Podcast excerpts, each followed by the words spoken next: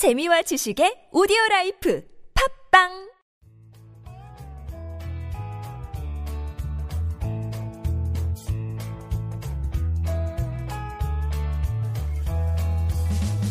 황홀하고 찬란한 광기 어린 창조적 유희 여기는 한지원의 고전에서 찾아낸 단단하고 수상한 심리학 저는 진행자 서정숙입니다. 오늘은 대망의 50회 아 지금, 지금까지 49회까지의 모든 것을 총망라할 수 있는 시간이라고 할 수 있겠는데요.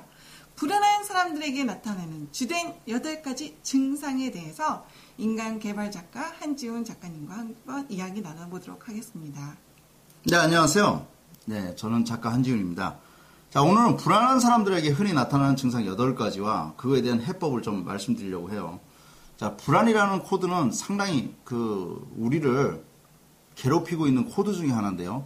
그 증상들이 어떻게 현실 세계에서 실현되고 있는지 한번 보도록 하죠. 네. 자, 첫 번째.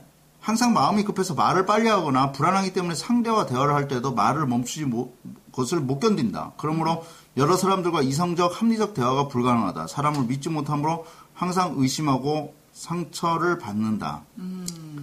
자, 불안한 사람들은 머릿속에 우선적인 판단 기능이 있어요. 네. 그러니까 일종의 나르시시즘에 빠져 있는데요. 본인을 너무 사랑하는 건가요? 그게, 그게 진정한 자기애는 아닌데 이런 거죠. 나를 너무 사랑하기 때문에 세계관 자체가 나 중심으로 되어 있어요. 자, 그래서 토론이나 이야기를 할 때도 이렇게 나 중심으로 생각하기 때문에 내가 주관적으로 판단하는 세상을 보는 거죠. 다른 사람의 의견과 전혀 상관없이. 그렇죠.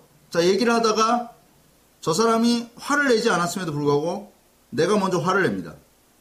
그것은 뭐냐면 내가 저 사람이 지금 화났다라고 판단하기 때문에 내가 판단한 거죠. 네. 내 주관성에 의해서 그 내 나르시시즘에 의해서 내 세상을 좁혀나가고 내 세상을 내 세상으로 사람을 판단합니다. 네. 그렇기 때문에 그 사람은 나를 통해서 나한테 인격적 장애를 줬다라고 생각을 하고 그 사람과 대화를 닫아버리죠.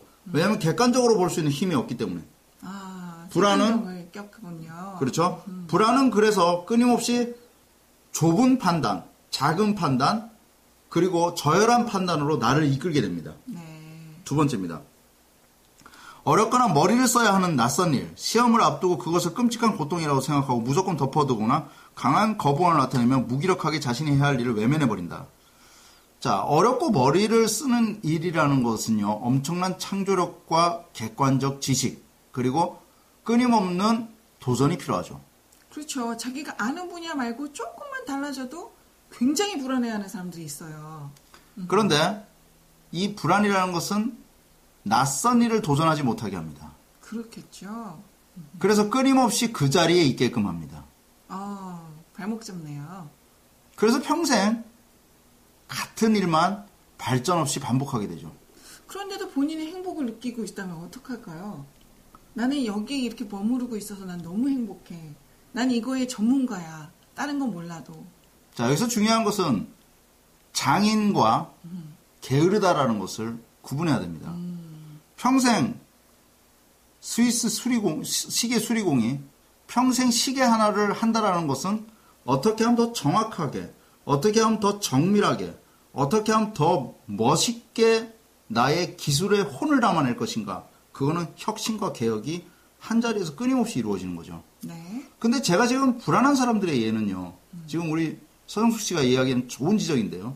불안한 사람들은 발전이나 혁신을 위해서 일하는 것이 아니라 도전하는 것이 두렵고 힘들기 때문에 어쩔 수 없이 머물러 있는 것입니다. 아, 그러니까 자기가 본인이 한 가지 일을 하더라도 그 안에서 계속적으로 자기 발전이 있다면 불안한 사람이 아니고 그렇죠. 내가 판단하기에 나는 이 안에서도 딴 일 못하고 다른 것도 못한다. 이럴 때 불안하다는 거군요. 그랬을 때 놓칠 수 있는 것, 어, 그 불안한 사람들이 마지막에 가져가는 것이 돈 때문에 그 일을 한다라고 말하거든요.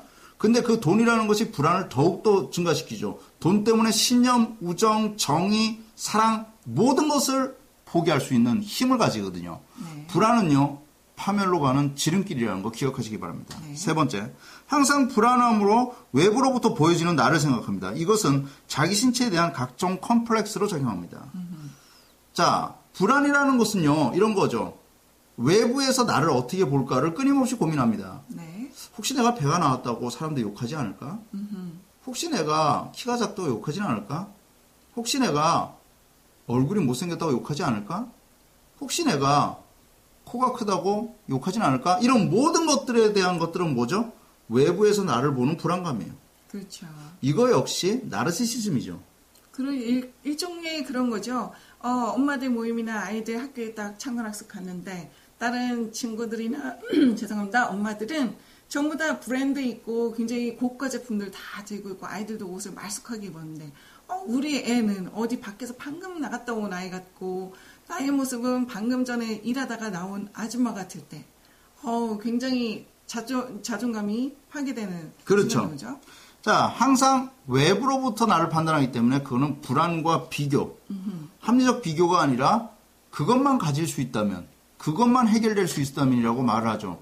네. 그럼 어색하게 걸음을 걸어야 되며, 어색한 우- 미소를 지어야 되며, 어색한 친한 척을 해야 되죠. 네. 토 나오는 현상들이 일어나는 겁니다. 네 번째, 불안한 사람들 항상 마음속에 용서하지 못한 사건이나 사람을 품어두고 살아갑니다. 그렇죠. 그로 인해서 더욱 불쾌한 마음이 들고 그로 인해서 자신의 생활은 더욱 파괴된다는 것입니다. 네. 자, 내 머릿속에 지금 불안이 있다면 그것은 과거의 사건이나 과거의 사람을 아직 용서하지 못했다는 것과 동일한 것입니다. 그렇죠.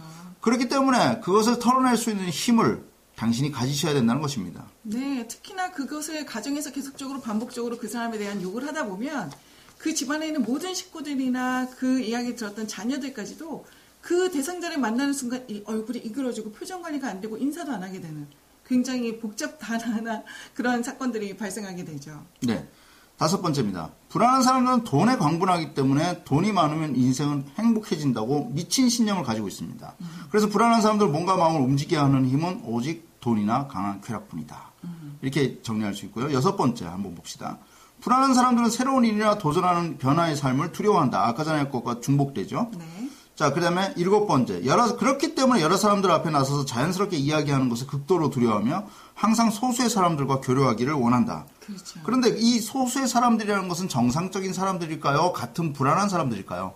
거의 대부분이 자기들과 똑같은 이야기를 나눌 수 있는 사람들을 찾아가지 않- 않을까요? 만약에 건강한 사람들에게 그런 이야기를 했을 때 그 건강한 사람이 다시 그분을 만나고 싶지 않아 할 것 같은데요. 그렇죠. 왜냐하면 불안한 사람들은 불안한 사람들과 어울리게 되고요. 그 불안한 사람이 불안한 사람들을 만나면 어떻게 될까요? 그 불안의 부정적 에너지는 폭발되죠. 폭발하고 시너지를 내겠죠. 여덟 번째, 그럼으로써 불안은 자신의 본질적 삶이 사는 것이 아니라 항상 피로도를 호소하게 되고요. 항상 하루에 어디가 아프다는 소리를 항상 달고 살아야 돼요. 입에서. 네. 어디가 아프다, 어디가 아프다, 어디가 컨디션이 안 좋다. 근데 중요한 건 이 세상에 피곤하지 않는 사람은 아무도 없다는 거예요. 근데 그럴 때마다 건강한 생명력을 생각하는 것이 아니라 그거에 대한 추론적인 이유와 변명을 대는 거죠. 회사 일이 바빠서 기타 등등이 바빠서 이렇게 말을 합니다. 그렇기 때문에 나타나는 증상들이 불안이나 우울이나 조울 증상이라든가 중독 증상이라든가 강박 증상, 히스테리 혹은 그 거북목 증후군, 과민성 대장 증상과 같은 내 신체 의 대인 기피증까지 여러 가지 형태로 실현되게 되죠. 그렇죠. 정보 찾아서 어디에다 물어보면 인터넷에서 "헉, 그거는 어떤 중병에 해당되는 기초 초기 증상 같아요. 이렇게 되면은 점점 자기 나락으로 빠지고 나중에는 병원에 가서도 본인이 그렇지 않은 병이라고 할지라도 믿지 못해서 여러 병원을 전전하게 되는 그런 상황도 제가 본 경험이 있습니다. 네. 지금 중요한 것은 뭐냐면 이 여덟 가지 증상들은요, 흔히 나타나는 일반적인 증상, 불안에 가까운 증상들인데요. 그러면 저는 이 불안의 증세를 그 목민심서, 정약용의 목민심서, 이게 그러니까 그 한 관리가 부임지에 도착해서 어떻게, 그러니까 도지사가 혹은 어, 장관이 어떻게 행동해야 될지, 요즘으로 말하면 그런 식이죠. 어떻게 행동해야 될지에 관해서 쓴 책이에요. 아, 관리가 어떻게 행동해야 될지, 관료가 어떻게 행동해야 될지. 네. 근데 거기서 이제 마음을 다스, 자, 첫 번째 부임지에서 마음을 다스려야 된다라고 말을 하는데, 그래서 그 관리가 갖춰야 될 마음의 자세를 이렇게 말합니다. 한번 읽어봐 드릴게요. 날이 밝기 전에 일어나 촛불을 밝히고 세수를 하고 옷을 단정히 입고 띠를 두른 뒤에 조용히 굴어 앉아서 정신을 함양한다. 그리고 얼마쯤 시간이 지난 뒤에 오늘 해야 할 일을 생각하고 먼저 할 것, 뒤에 할 것을 차례로 정한다. 제일 먼저 어떤 공문을 처리하고 다음에는 어떤 명령을 내릴 것인지를 마음속으로 역력히 생각해야 된다. 그 다음에는 제일 먼저 할 일을 놓고 그 선처할 수 있는 방법을 생각하고 또 그 다음 할 일은 할 일의 선처 방법을 생각해야 된다. 이러한 때에 사욕을 끊어버리고 하나같이 천리를 따르도록 해야 할 것이다. 기가 막힌 말이에요. 네. 왜 제가 이거 기가 막힌 말이라고 말을 하냐면 보세요. 우리가 어떤 일을 할 때 뭐를 생각한다고요? 그것을 어떻게 용서할지부터 생각한다는 거예요. 이거는 보통 사람이 할 수 있는 일이 아니죠. 그럼요. 관리가 어떤 것을 벌할 수 있는 자리에 있음에도 불구하고 용서할 수 있는 것부터 생각한다. 이것은 대단한 거죠. 그 다음에 내가 가지고 싶은 욕망을 내려놓는다. 그 다음에 사욕을 끊는다. 그거는 어떤 곳에서 생기냐면 바로 첫 번째 자세에서부터 일어나는 거죠. 네. 아침이 일어나서 촛불을 켜놓고 세수를 하고 맑은 자세로 단정하게 시작하는 것.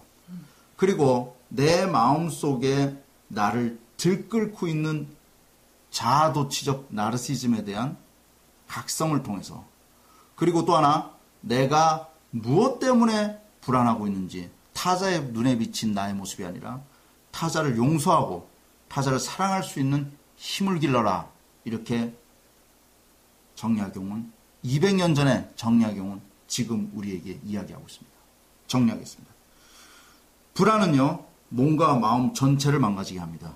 심지어 불안은 내가 이 세상에 살고 있지만 이 세상의 구성원이 아니라 부끄러운 개미같이 느껴지게 합니다. 우리는 개미가 아니라 당당하게 살 수 있는 존재입니다. 그러기 위해서 두 가지를 기억하십시오.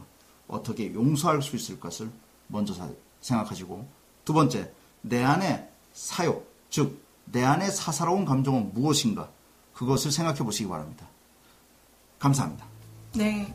지금 50회까지 한지훈 작가님의 이 강의를 계속 들으시면서 본인의 자세가 좀 더 나아지시는 거 발견하게 되셨을 것입니다.